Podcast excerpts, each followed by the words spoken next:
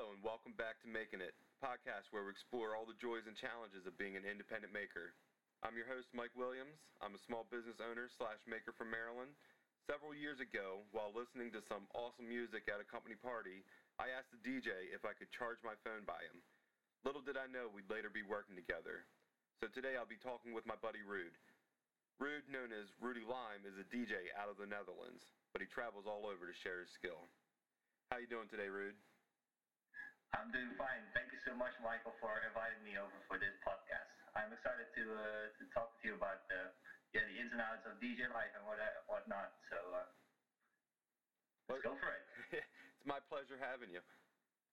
So uh, you want to start telling us a little about you, uh, where you're from, your how you came to be? well, it was a stormy night. No. right. Uh, no, so my name is Ruud van der Muizenberg.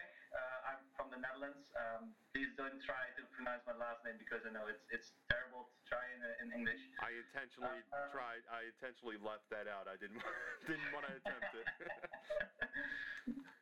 um, so I'm I'm 30 years old now. Uh, literally had my uh, my birthday uh, last week. Um, and well, I've happy been birthday. as a DJ for over 13 years now. Uh, thank you. Yeah. Um, yeah, so it's it's a long time in the industry, um, and I'm and yeah, I'm still as a as a small artist. I have done some stuff uh, on bigger events here in the Netherlands, and also some stuff uh, on international scale. Um, but yeah, my my main focus has been to uh, focus on the DJ part, so really playing records at, at events and growing uh, and building my name from that. However, uh, the industry obviously has been changing with how we all are like hyper connected through social media. So from just being a DJ, uh, the past decade it transformed from being a DJ towards being an online marketeer, towards uh, being like uh, doing a lot of like vlogging and also oh yeah you have to make your own music now and then, uh, then you have to do like your whole financial stuff. So suddenly just having fun on stage and, and making people dance, allowing people to dance, became like a multifaceted job. And that is, I think, um, what not many people understand about the whole DJ uh, industry. So I think that would be cool to explore that a bit in this uh, podcast. So you can't just go up on stage with a laptop and play your iTunes. I wish it was that easy. yeah, so I think um, to zoom back in on, on what an actual the role of a DJ is. Now let's let's step a bit further back.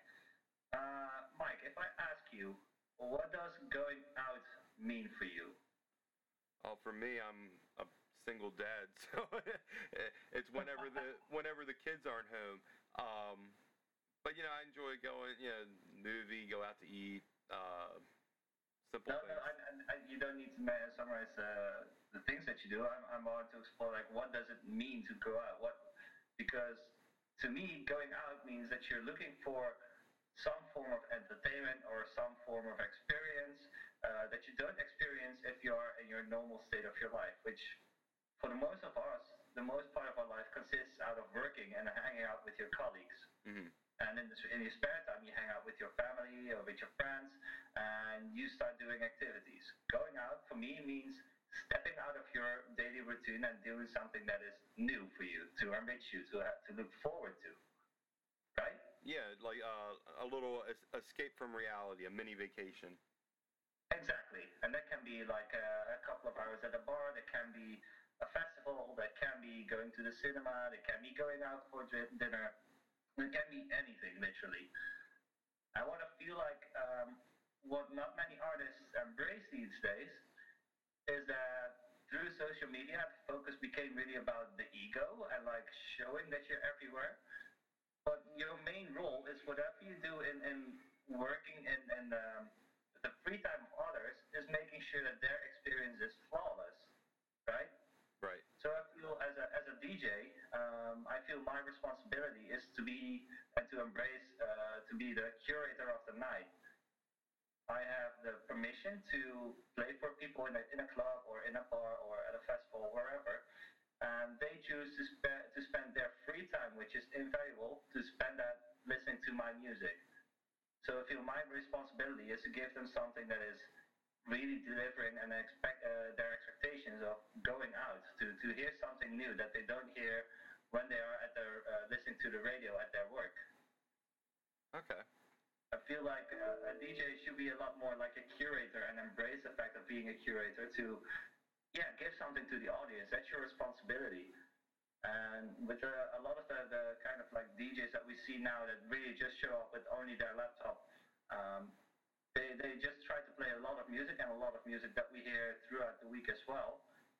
Uh, but where's the fun in that? You know, there's there's no challenge because you've already heard Rihanna sing on your radio six times today. Mm-hmm. So why would you want to hear it six times in the in the club? Right. And that that's kind of like the um, the higher level that I've been embracing. Why why I took uh, action of being a DJ. I didn't like what I hear in clubs or in bars uh, and and I wanted to give something uh, unique in return. So that's why I decided to do it myself. That's awesome. That's, that's that's all. That's that's kind of how I started. Right. years ago. So, uh, which uh, events have you done lately? Which ones have uh, really um, felt uh, in like that? Uh, you felt like the crowd really embraced you, uh, your craft. Oh, there's a, there's a few. Uh, there were a few tiny ones here in uh, in my home city in Eindhoven in the Netherlands. Um, I've been playing uh, some sort of residency on Thursday nights um, up until April, uh, and there were like moments where we had just a small bar with 40 people in it, but all 40 people were just completely uh, sweaty, dancing in sync, all because I was like really conducting the energy at that time, and that was, I think, one of my little favorite moments I had this year just because suddenly everyone was really focused on on what happened with the music and, and being in one flow with each other. Um, and they were all like coming to me at the end of the night, like, hey, what was that song with this vocal in it? Or, you know, they, they really experienced something where what was new for them. And I think that's really important to give that uh, to your audience. Um, the other thing that was really cool that I did this year was that on New Year's Eve I had a gig in Kathmandu in Nepal. And I was flown over, uh, over there as, a, as the headliner for a New Year's concert with literally the biggest Nepali artists uh, present there. So like, just for your reference, there was like the Drake of Nepal, uh, the Ed Sheeran of Nepal, basically huge nation, uh, yeah, huge artists in that country. Um, and suddenly I was their headliner. I was like the closing act and, and responsible for conducting the people on, into the last hour of, of 2017 towards uh, 2018. Well, that, that was a amazing. very interesting experience because the traditional Dutch DJ, what, what is known now, is uh, that, that it's really focused on EDM and a lot of like more commercial sounds of music, whereas I'm like rather more underground. So how was I going to bridge that gap for, for like this audience that was like totally unaware of the sounds of house music that I would play, um, and especially after like their their biggest artists of their whole country uh, already performed for them. So there's a very wide um, gap between the styles of music that evening, right? Yeah. Um, and that was really interesting to to explore that and to uh, like in the first two or three songs, I could see like this audience was a bit like okay, what is this? But I was supposed to play for nearly two hours. Um, and after that, people got into the rhythm, and suddenly there was like a few thousand people that were dancing, and they were they were like standing uh, there until the very end. They wanted to make like photos at the end and stuff, and it was really cool because they were like, "Holy shit! I did not expect this kind of music, and I really enjoyed it." You know, I gave them really something for for like to start their new year, and that was really cool. That, that's amazing. Travel all that way and, and perform, with, you know, with their top performer. That's pretty amazing. Yeah, but it was it was a crazy experience as well because it was my first time to actually headline an event with, with artists of that. Uh, it was my first time to headline an event. Let's say it that way. Right. And it was my first time to headline an event and to play in an event with such a diverse uh, lineup of artists. You know.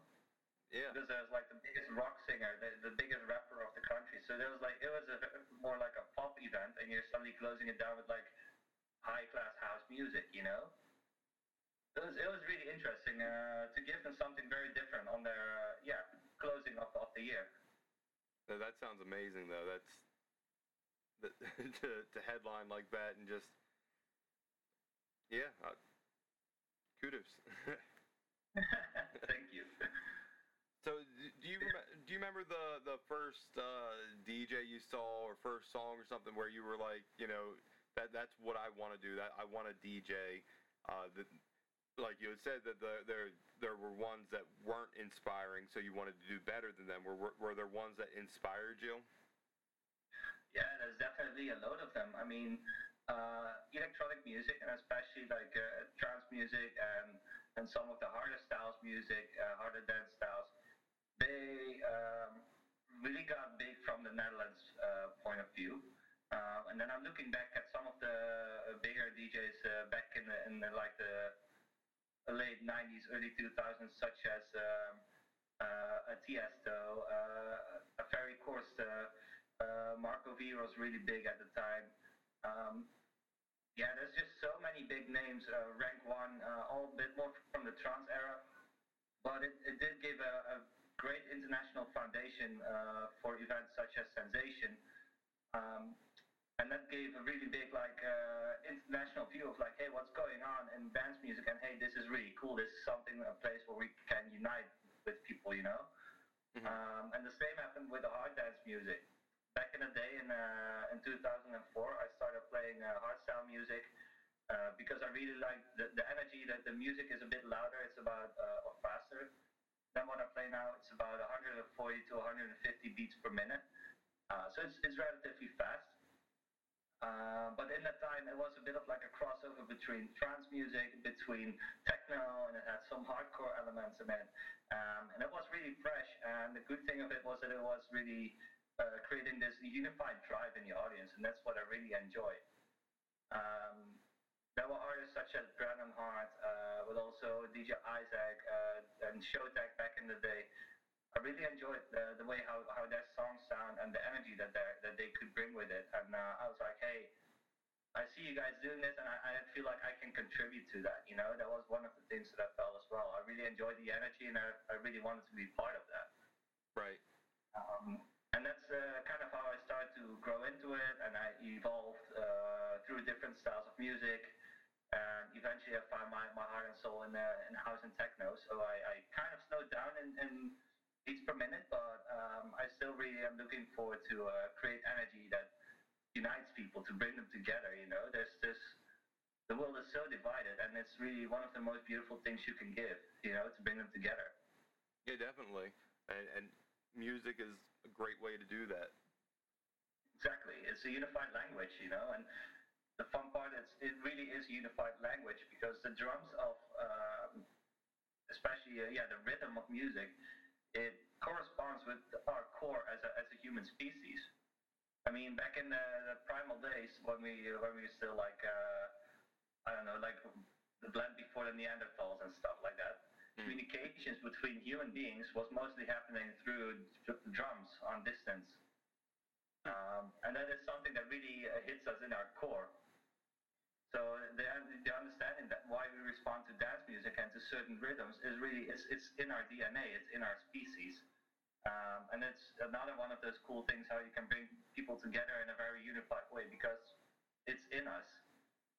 Right. So it, with your making music and stuff, there's uh, special tools, special software, anything that you use that uh, you would suggest? Yeah, that's a good question. Um, I use different sets of tools. If I want to record a podcast, uh, I've been mostly been using um, this tool uh, called uh, Acid Music Studio. Uh, for me, it's something that I've been using since 2004. It's really easy to, um, yeah, to create like speak corrections or whatever in the in the music that you load in there. Uh, so it's it's a it has a really nice and dynamic interface. Um, but if I'm really producing my own music, so really working with like uh, VST instruments or with like hardware and whatever, um, then I use Cubase.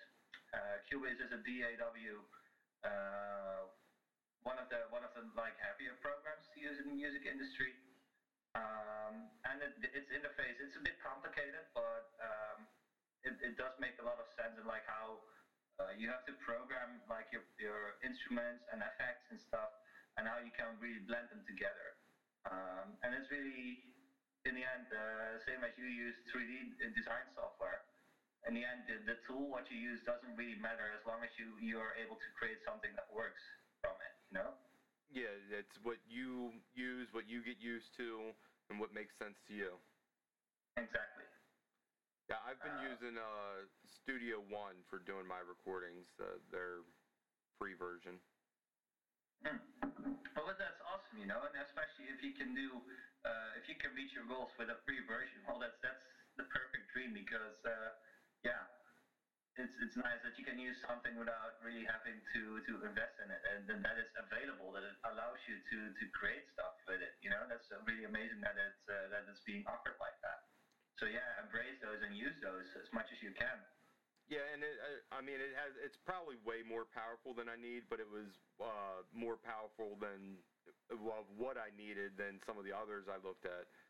But uh, yeah, I've been fiddled with it. Had to Google everything about how to how to do what I need to do. But now I know how to do what I need it to do. So But that's that's how you start, you know. And the good thing is, there's through the internet now, we are so hyper connected, and so you're if you have questions about software or about doing certain things, you're probably not the first person to think about that. So just Google the shit out of it, and I'm sure you'll find someone asking the same or a similar question, and someone answering it on some forum or whatever, you know. that's There's, there's a lot of documentation available. I mean, uh, I once heard someone say, I'm not sure if it's if it's accurate, but like on a on a day-to-day base, we generate more information these days than the Egyptians did in 2,000 years. That's So- probably true. Just from your perspective, there's a lot of knowledge available now with just a few clicks of, uh, on your computer. We are so hyper-connected, so you don't need to know everything. Well, It's more like uh, like the Matrix. If you need something, just look for it and you'll find it. You know. Yeah, that's what I tell anyone like uh, working on my car and stuff. It's like I I need to replace something. I, I could go to the shop and pay them an exuberant amount of money to do it, or I can go to YouTube and watch a 15 minute video and be able to do it myself. For majority of things, yes, but there's also a few things that I'm like, yeah, I would rather have an expert look into this. But I mean, at least we have the choice now to see if we need an expert or not. Yeah, you can get it, you know you watch that video first and you're like, okay, and maybe that's something I can't do, and then then you go to a professional. Exactly. But at least you understand that you have a choice now, and that's that's at least uh, what is so good about us being so well connected these days. Yeah, I, I don't know what people did before. You know, open up their encyclopedia to figure out things. I, how how did they do anything? Well, like that, and then uh, whenever there was like a new version of the encyclopedia, you would have to you buy that one because you would hear something new, you know? Yeah. there was a new chapter at it. I remember when I was still in, in school as a kid, um, that was, yeah, obviously before we had internet at home. And so uh, if I was to make like an essay or something, I would just, uh, my dad always had these CD-ROMs of, uh, of uh, Encarta, which is like a digital encyclopedia. And uh, yeah, it at least allowed me and my sisters not to go through the library to, find information for, for our essays. We, we could at least find it on our computer already, you know? hmm It's really funny, uh, yeah, that our dad made such uh, information available for us because there was like a new Encarta every year, I, I remember. hmm But it was, uh, yeah, it was really cool. That's Those fun days. that's almost like the the first Wikipedia.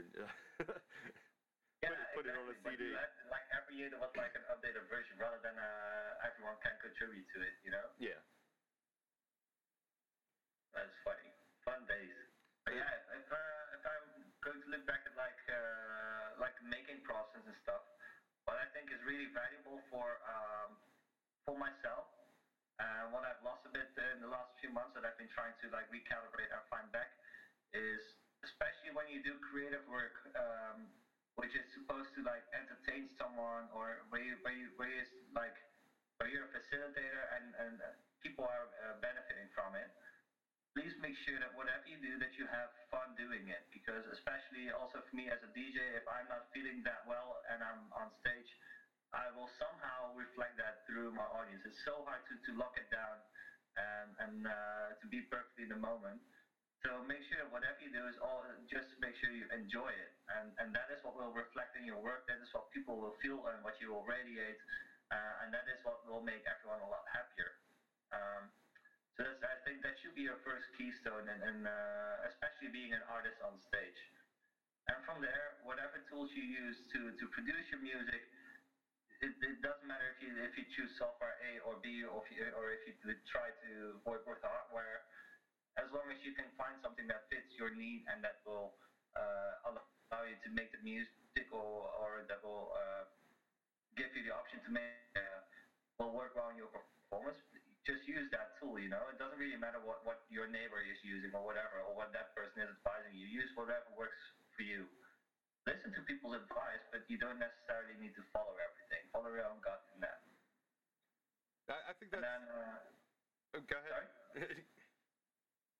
You, you, no, no, I was just rambling. Uh, what, what were you saying? Okay, I was gonna say uh, I think that's something that um, that our generation that we kind of our, our you know our parents and everything wanted that for us so that we enjoyed what we do, and I think our Yeah. generation has really gone with that. That like.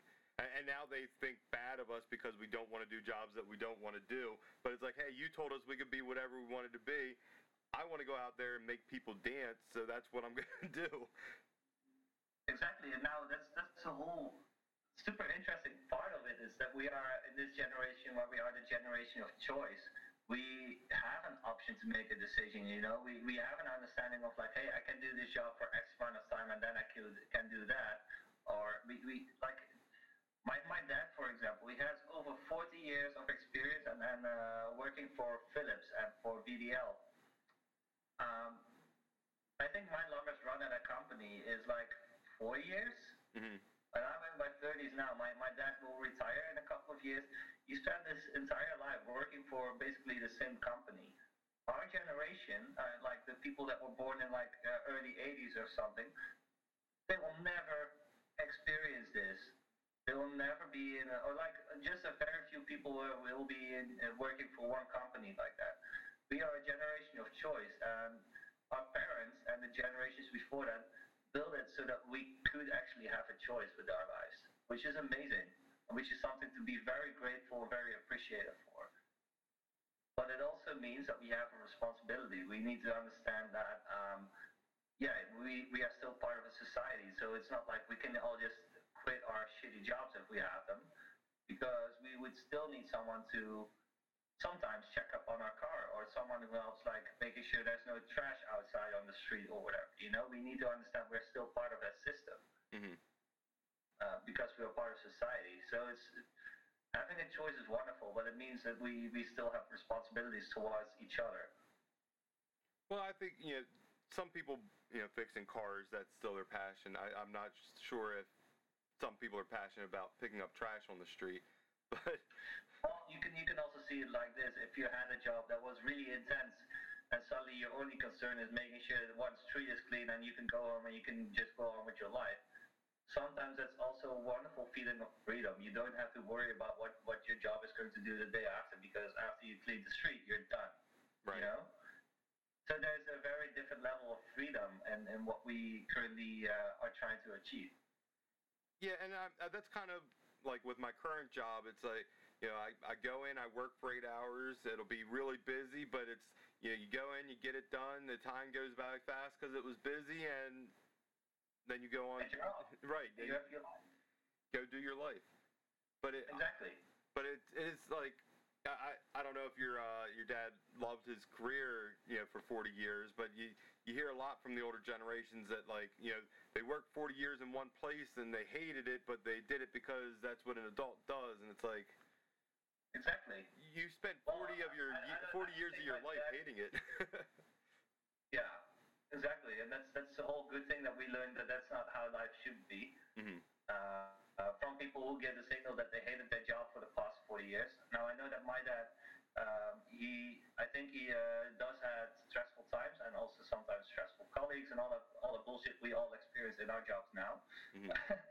but uh, there's also like a lot of projects that I know that he worked on that he was really passionate about and that uh, actually made like quite a big impact. I'm, I'm not sure. I know I know some of the stuff that he worked at Adidas, but I'm not sure if I can tell it in a podcast. Right. Uh, but one of the things that I, that I was really proud of was when I heard that he has been working on this machine um, together with, with some other team uh, that could actually, uh, within nine minutes, tell if someone was infected with the Ebola virus or not.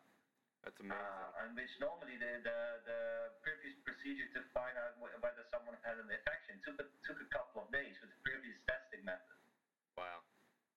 I mean, like that's that's like mind blowing that that my dad had, had something to do with the trajectory of building that that device, building that process. You know. Definitely. Uh, I think I think those are the things that uh, make him proud of what he has been capable of doing in this past four years. Like not every assignment may have been that exciting, but I think that's really one of the cool things, you know, that he still uh, could look forward to in his career. Mm-hmm. But yeah, that's yeah, you know, it's uh, our generation is different than uh, than that, and we I think now now that we understand we have a choice, all we want to experience are the highlights. You know, we all want to have the best uh, jobs, the best moments. Um, so yeah, it's it's uh, our generation is uh, in for some struggles if we don't get our highlights. yeah. But you know, we all think about it. You you're working for you know 40 some years of your life. That's a big chunk of your life, and it's also usually your your the prime years of your life. yeah. So to to waste that doing something you you don't enjoy doing, it just yeah, it doesn't make sense. Exactly, and and also like even in my role as a as a DJ, I think um, there's also parts of the work that I don't really like. You know, I don't like um, having to do my financial administration, for example. I hate it, so that's why I started to hire someone who does my uh, accountancy, which is nice. But uh, other things that I, that I find pretty difficult is, you know, I'm I'm a DJ. What I want to do is entertain and, and work for an audience. But what I don't like is the whole ass kissing of organizations and bars and stuff like that in order to actually arrange a gig, you know? Mhm. I want to focus on working with the audience, not about like the, the kind of like behind the scenes politics.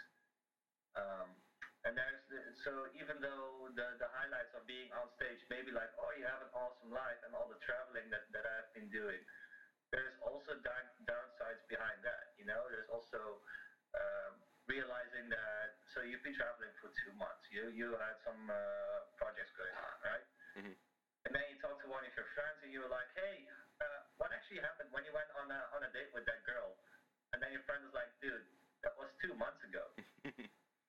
you, you you know you get so caught up in doing all of your stuff that it's sometimes also difficult to realize that where in your your home area life also continues you know? It's not like time freezes when you're traveling. Uh, and that's that's kind of like you, you start to understand that you also start to miss some stuff. Uh, so there's this that can be a downside if you if you're not ready to or not um, able to see that as a sacrifice, as something that, that you are giving in us to, to do the the highlights of your life, you know. Yeah, and I, I think I think, sorry.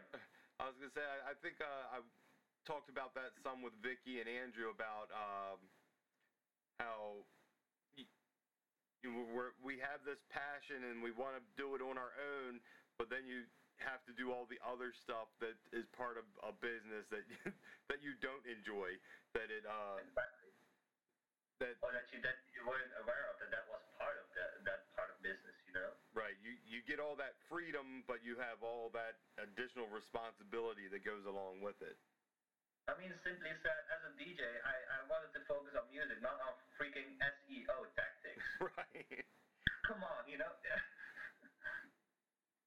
so it's, it's yeah, it is something that's easily forgotten. That it's those tools are very important to actually be able to create some visibility. But uh, yeah, it, people just uh, see highlights these days because that's all what we share with each other on social media. So it's very easy to give us uh, to give ourselves and everyone a wrong perspective of what's actually happening. Um, and I've been actually been uh, yeah I, I've been trying to resist that more and more. And so on my own website on rudyline.com, I've uh, created this section called Behind the Content, uh, whereas I want to explore also with, with people um, uh, who have like different jobs and layers of the music or event industry or you know, I just want to explore a bit more like what's happening behind the scenes. What don't we get to see on the perfect Instagram picture? But what is very relevant uh, behind the camera of the Instagram picture at that very moment? What you know, I think that is going to give uh, a bit more of um, a realistic vision of that. It's not always like sunshine and uh, and rainbows and whatever. And But Instagram there's, filters. there's, a, there's a, a big price to pay behind it in order to get something done, and that can also be like suddenly you're finding yourself in a writer's block or even burning out because of the pressure, or you know. Uh, and I think that's easily forgotten in what we see from uh, artists and, and uh, entrepreneurs on uh, on social media only.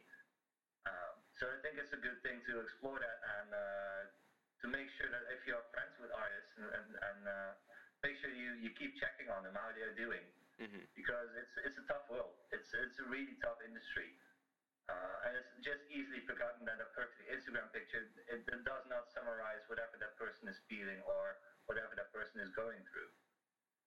Right. I feel like like even people that aren't entrepreneurs and everything, they still only they, they mostly want to show that positive face. But when you're a business owner, you want to only show the positive face. You don't you know Exactly. You want to prove that you're owning it, and uh, Right. believe me if I'm saying it, there is no such thing as greener grass at your neighbor's place. You know. right. There's always something. So understand that, and suddenly you will relieve yourself from the pressure to always be like, to always look good, and relieving yourself from that pressure, uh, that will actually unlock your creativity. Definitely, and that, that's you know it's kind of why I started the podcast was to to get into that background to uh, break away from you know my, what I'm used to, what I'm comfortable with, to try to add add to that. And that, that's why I really appreciated your invitation for being part of this podcast because that's exactly what I've been trying to, to achieve with my Behind the Content uh, blog platform. To dive into like, hey, what what is really happening, you know? It's that uh, So it's uh, yeah, it's that uh, great minds think alike. exactly that. uh, so yeah, this is I think this is really exciting because um, yeah, what I like is is that um, where I focus a bit more on like the just the music and event industry. So I've been talking to like uh, uh, this girl. Her name is Anna Marijn, and she's a, a great event producer here in the, in my home city in Eindhoven.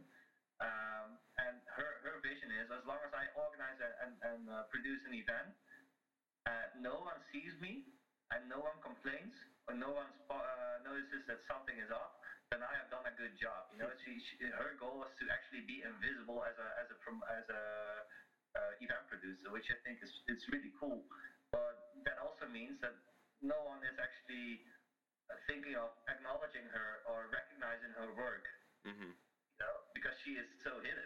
And that's why I felt like, hey, that's also part of my behind the content stories because uh, it's, it's easy to think, oh yeah, this event looks great and I had a fun day, but you have no idea that there's someone working on it for like the past year, making sure you, you actually had restrooms there or making sure there were gates or like a bar arranged or whatever, you know? Yeah, we all It's- we all remember the bad events. It's, it's funny how we take all of that stuff for granted, and especially as, as an artist who really focuses on a specific little moment when they are on stage. Um, that stage wouldn't have been there without event producers. That stage wouldn't have been there without people who were building it for the past two weeks.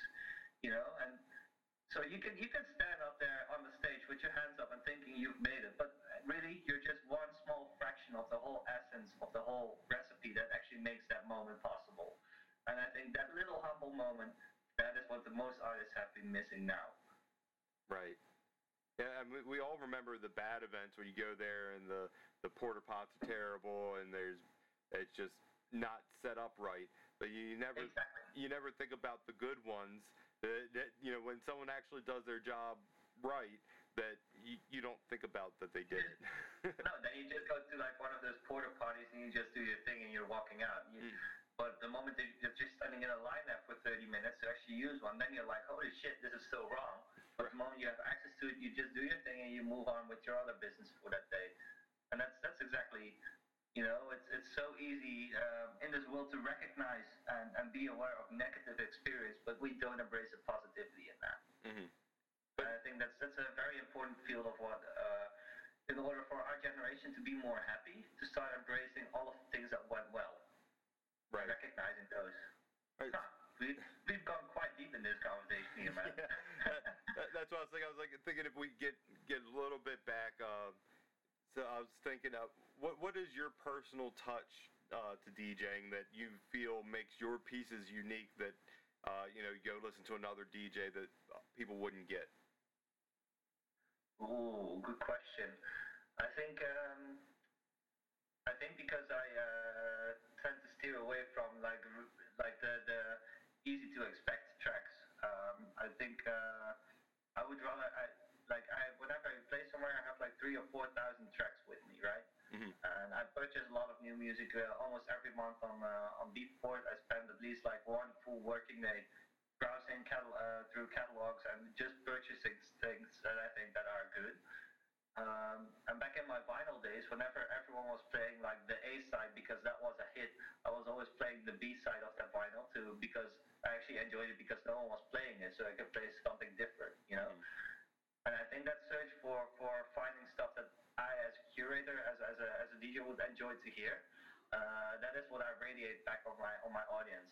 That's I think that's what uh, makes me unique because yeah, puts me in a, in a different place than where than everyone who just makes the same choices because they think that's what expected from them.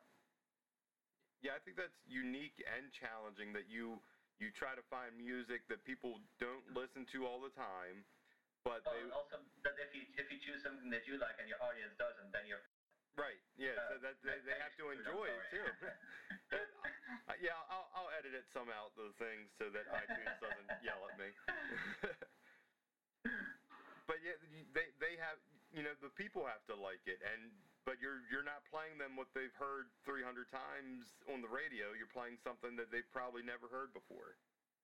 Exactly, but there's also this middle ground. You know, you can you can. I mean, I have a few like really cool bootlegs that have like a very short vocal of like Beyonce in it that was ripped from. Um, uh, I think from uh, Destiny's Child, uh, "Lose My Breath." So Mhm. it was like a very brief, like short sentences repeated a few times. And people will instantly re- recognize it. It's like, oh, it's Beyonce, but not like, oh, it's from that song. But they think, oh, I've heard it in one of their songs, but which one was it? And then you see someone like, oh wait, but this is really cool. This is really smart. How this vocal has been used in a total different way. You know, and you surprise your audience with it, but still with something that's recognizable. But you, you don't have to play like the same the whole a cappella. You can just use like a small fraction of it, hmm and that's what makes it a lot more creative, I think, as well. I think that the creative element of surprise and, and still blending it with something that people will recognize, but in a way where it's like catches them off guard. I think that is what makes it cool. That what is what makes it interesting for them to, to keep listening to what you're doing. And that doesn't necessarily have to be with an a cappella. That can also be with like a melody that they think that they've heard before, or like a, a, a beat that they think like, hey, but I, I think I've heard it before, but I don't know where. What is this again? You know? And then, then you see them think, then you see something work in their in their heads, and that's when they start dancing because they have no idea what else to do. hmm Uh, that's So, sorry. I would say that that yeah that's uh, I, I can't comprehend being able to do that. Yeah, the, the music stuff that's out of the realm of what I do, but it sounds it sounds extremely difficult to be able to get people into something that they aren't programmed, you know, because that's what a lot of the music industry does now is program you to like things by playing it over and Oh, over. Like a radio station plays like a track like three or four times an hour and saying like this is the next hit, and they keep saying it, and then people will think, oh yeah, this is a hit because they hear it all the time on that radio station. Right. No, that's not a hit. That's how you how you make a hit. That's how you create it. That's how you hype a track. You know. And, and there's also science involved in the, the repetitively hearing. You can think the song is terrible you hear it when you hear it, but every time you hear it, it gets engraved in your head, and eventually you're going to start singing this song that you hate. Somehow In your that head. melody ends up somewhere in your brain where you're like, why is it here? Right. Or why why you know why do I have this stupid lyric in my head right now? I didn't even hear this song today. You know. Right. We all have that, and that's because it's just being pushed into our brains. And I think uh, there's there's so much more good music. Like even when I went to like some urban parties, um, why would I always hear the same uh, track from Kanye and Jay Z six times with the same backspin from every DJ? like that they were using the same technique, and then uh, an hour later a new DJ plays and he uses the same track, does it in the same way with the backspin or whatever. And I'm like, doesn't Jay Z or Kanye has like 40 other good tracks you can choose from in this very moment? Mm-hmm. just really, like it's that just be bold enough to make to make that choice, you know, and it's, it's not that difficult. Yeah, it's it's a little lazy in it, and it's um. It's mostly lazy. Yeah. It's it's mostly lazy and not daring to embrace your your responsibility as a curator of the night. But but not only being lazy, but it's a hindrance to the to the craft because it's Exactly. it, it's making it cheap and repetitive. And that is that is the biggest flaw of the industry right now is that there's so many people um, also wanted to be part of it, and I, I can't blame them because that's also what I wanted when I started 13 years ago. Mm-hmm. Um, so I understand that people want to be part of it and stuff, and that they want to play. Um, but this is also messing up some very core uh, parts of the industry. It messes up uh, the the the amounts of gigs that are available because suddenly there's a, a flood of more DJs than places where you can play. Mm-hmm. You know, then there's a, a, a problem of mismanagement of like uh, creating wrong conditions for your gigs. So, so people who play somewhere for free or even pay for it to pay so to play somewhere or are happy to play somewhere but pay for own for their own drinks while they play. Yeah, suddenly you can't even charge like a minimum uh, of of a, of a like 200 euros for like a for like a two-hour set or something, and that's like extremely low. Uh, but you can't even charge anymore because else is happy to pay for their gig to, to be to be paying for uh, to be there, you know. Mm-hmm. So the competition into a level where it's insanely brutal and unrealistic as a as a smaller DJ to create like a at least like a reasonable amount of money uh, out of it to be able to continue your craft. Right. So the, the industry is, is really in a yeah I don't know I'm, I'm like a big curveball or something. It's, it's it needs to return. Uh, it, it got out blown out of proportion. It needs to return to where it's like a craft and only not not to rule people out, but at least to to redefine what is quality and what what do we want to see and experience in our free time if, if we are standing there, you know. Mm-hmm. So I think um, organizations, club owners, promoters, uh, and bars, even restaurants who play with around with DJs now, be very conscious in, in what you curate because it really amplifies your uh, presence of, of your location, of your of your event. So be very critical about uh, who delivers quality of what you want, and not just book. Uh, I don't know, uh, John that lives next door Right. because he's neighbor. You know, don't don't do that, but do something that will actually add value. Because we can all just look at, at money as value, but like creating the right experience and the right memory is of more value. And we, we know this saying, you know, there's you can do all of these things right, um, but whenever someone hurts you, that is what you will remember. You will not remember the points where someone did something nice to you, but the moment someone made you feel terrible, that is what you will remember. And that is the same with how we treat events and bars, you know? If you, if you don't embrace value and quality, then people don't see a reason to come back. Right. So like, like if I if I can go into your bar and hear a DJ and then walk next door to the next bar and it sounds exactly the same, then why And what value does my bar offer? right? That you you want to be that one that offers the the the experience. Exactly. Uh, not just the experience, but also with creating a certain vibe, you can also bring together a certain type of people, Mm-hmm. and then it suddenly makes uh, gives more reason for you to return to a certain place because there's more people that you feel uh, in sync with Right. that are coming there. And, and it has Yeah, to match the, the And that vibe that you're going that for. you- sorry. I was saying that, that it has to match the vibe you're going for. Yeah. Exactly. And then then it means that if you if you find as a as a as a visitor you find like-minded people in a certain bar, you know that you that's where you're gonna return the next time because at least in that place there is like the people that you like and the people you want to hang out with, but also the music that you like, you know, and that's that's something that makes you feel good and it makes you feel connected, and that's what we are. Um, I think in our hyper connected world with our uh, where we're all connected with uh, with a device device in our hands. the, the moment that we are in an, in an environment where we feel connected with people around us, I think that's that is value, Mhm. and that is what we are missing these days. And that's why, especially after the whole uh, when the whole financial uh, problem started back in uh, 2008, um, what you saw was that people, and especially people from um, from like millennials and, and like uh, early millennials, that they have been looking for more experiences rather than uh, gathering objects in their life. Mhm. And that's that's purely because they got so disconnected with all of the objects, with all the consumerism, and we got so disconnected from from the humans around us that that's what we are craving, and that's why people are focusing more and more on uh, on memories, on on traveling, you know, on seeing stuff, experiencing, is because we we got lost. Right. And that, that is something you can help cultivate with having a good club and bringing the people together again makes them feel like they can they have something to look forward to again. They have some place to come home again, in a sense, because that's where their people are gathering as well. They- that is what you can curate as a, as a club owner or as a festival, and that is you can curate that by prom- uh, booking the right artists that are aligned with your values. Values transcends way beyond money that, these days, and that is, uh, yeah, that is something that's easily forgotten. Definitely. So I've only got like uh, I mean we we're we're already like 50 minutes of recording, so I've only got like one more question to go, and then we can wrap it up. I'll, I will keep the answer brief. Okay.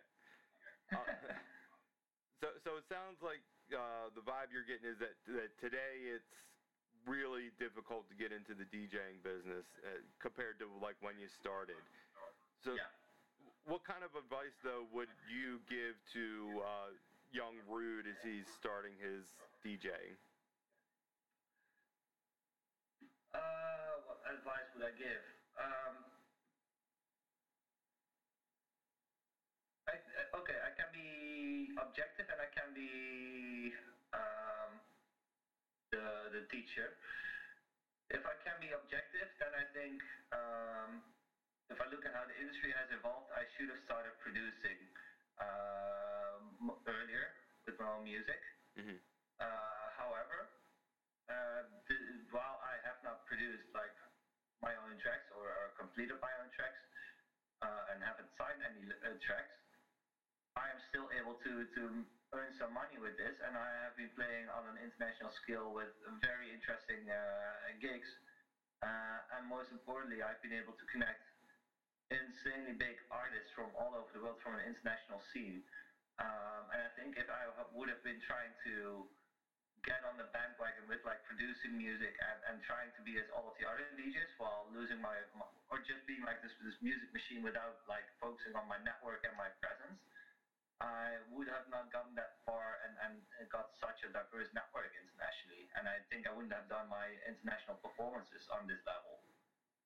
So yeah, I think even though the road hasn't been easy, um, I'm only 30 years old now, and I've been in this industry for almost half of my life.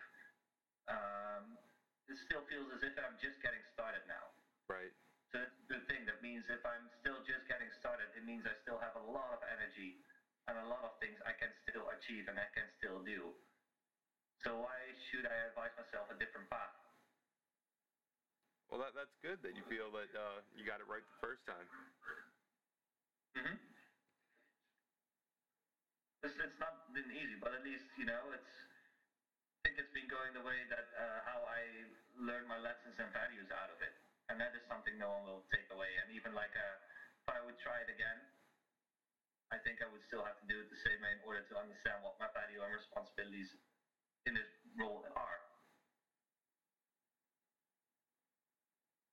Well, I, I wasn't expecting a I did it, the, you know, an answer that like that. Um, but yeah, that I think I, I think that's What were you expecting? Well, I mean, like, uh, you know, if you like, like you said, you would go, you could uh, tell yourself to produce um, from the beginning, but th- that would ruin other experiences. You know, I, I, I've never really looked at it that way myself. That you kind of you would be cheating yourself of those experiences if you went back and uh, gave yourself insight. Well, then you would have ended up at different places. Right. Um, and the thing is, you can, you can dream about where you could have been, or you can focus on where you are. Right. And I think I think that's I think that's key. Just understanding that you know you're not like your your future self talking against your past self. You're here in the present now. So what can you do now in order to to enjoy and, and embrace whatever you're doing? You know. Definitely. I mean, we can't travel back and forth in time yet. Maybe one day we will, but right now we can't. Mhm. So, yeah, there's, I don't, I don't think that there's a need to to explore that. Um, but if if I'm going to advise other people, I would say just follow your, your gut instinct. Try to embrace a network, uh, connect with like-minded people all over the world. Uh, go through forums, uh, go through Facebook groups, whatever. Um, get connected, you know, uh, because that connected network, it will inspire you. It will make you feel like you're not one crazy person trying to do something, but you feel there's there's other people looking at the same problems or whatever. And those different perspectives, uh, they can give you real interesting insights of how to uh, continue building your business and, and understanding if you actually want to build a business. Because that's also there's also a lot of people who just want to do it for fun. Well, then don't get in the way of people who are trying to create a business, you know. Mhm. So that's it's really figuring out what you want and, and creating your own uh, network because that will give you the bi- biggest satisfaction in this industry. Definitely. Assume that it's also very much like that as a, as a creative uh, entrepreneur and, and like in uh, other making uh, uh, in, um, in other parts of making, such as you know uh, what what do you do with like are you um, yeah like the, the the project with the wine glasses that you've just done or I know you've done some work for Andrew. You know, there's all these cool projects that you're working on from a maker perspective. Um, and it's really nice that, that people are starting to trust you and, and come back to you to uh, to help them out on, on whatever weird assignment that they think that no one else in the world can do. You know, Mhm. and that is something you, you a sort of reputation that you built uh, by yourself, Right. and that is that is value. Uh, definitely. Uh, you definitely have to, you know, you, you you have your passion, but the other people don't have that passion. They they don't know your passion, so you have to show them, hey, not only my my passion is legit. You know, what you get from me, that's what you know you can expect from me, and then they'll learn to appreciate it. Yeah. Well, that's it's not like making them appreciate it or not. It's about like, hey, this is something you can appreciate and something you can enjoy. But you know, people need to. You, it's about giving them the freedom and don't feel offended if, if people don't like what you're doing. You know. Right. Yeah, and well, not like not like force them to appreciate it. More like uh, Um, but that that they that it, available. they appreciate it, but it's not something that they would expect to appreciate. Exactly. Right. That is, that is a nice way to conclude this uh, whole uh, deep diving story. yeah, I, I think so. So uh, I'll, I'll go into my wrap up. I got a little wrap up written up. cool. I'm really curious what you made. Oh, I just wanted to add to it. It was Yeah. Uh, it's, it's that you said it in your in your introduction, but I instantly remembered. Yeah, I remember that you came over to charge your phone, Yeah. and then uh, yeah, by the end of the night we had the cool group picture with Pete and Savannah and stuff. It was really fun. But yeah, it was my first time in uh, in New York. Mhm. Uh, that's actually, uh, dude. I, oh no, in, in five days. That's exactly five years ago. Yep. Yeah. That was 12th of July in uh, 2013. Um, I remember as the back of my hand, but I, it's really funny, you know. Uh, there was like 120 people that I've never met in my life, and, then like most of them I'm still in touch with, uh, also through that party, you know. It's it's really cool. The, Uh, the things that happen that you never expect to happen. you know. Exactly, you know. All right. So So it's, uh, it's funny uh, that you mentioned about charging your phone. I remember that you came over. It's crazy. right. It was. Flew by in the last years. It definitely has. That, that was definitely a good one up on the on the rooftop. Too bad it was raining. Yeah. But The venue was gorgeous. It was a bit big for the amount of people, but it was gorgeous. Mm mhm. I don't, Yeah. yeah. All right. You I'm, say I'm was a- to see what you let's let's wrap All right. video up, man. All right, let's go. All right, so that, that wraps us up for this episode of Making It. Thank you for joining me today, Ruud. Thank you so much for inviting me, Michael. This was a pleasure. It was a deep dive, but it was cool. Yes. Uh, I, I hope you learned as much as I did today about Ruud and his craft. And as always, if you feel you would like to share with us as well, feel free to reach out to me. You can email me at mikewilliams at melange.co. And I hope you tune in to my next episode.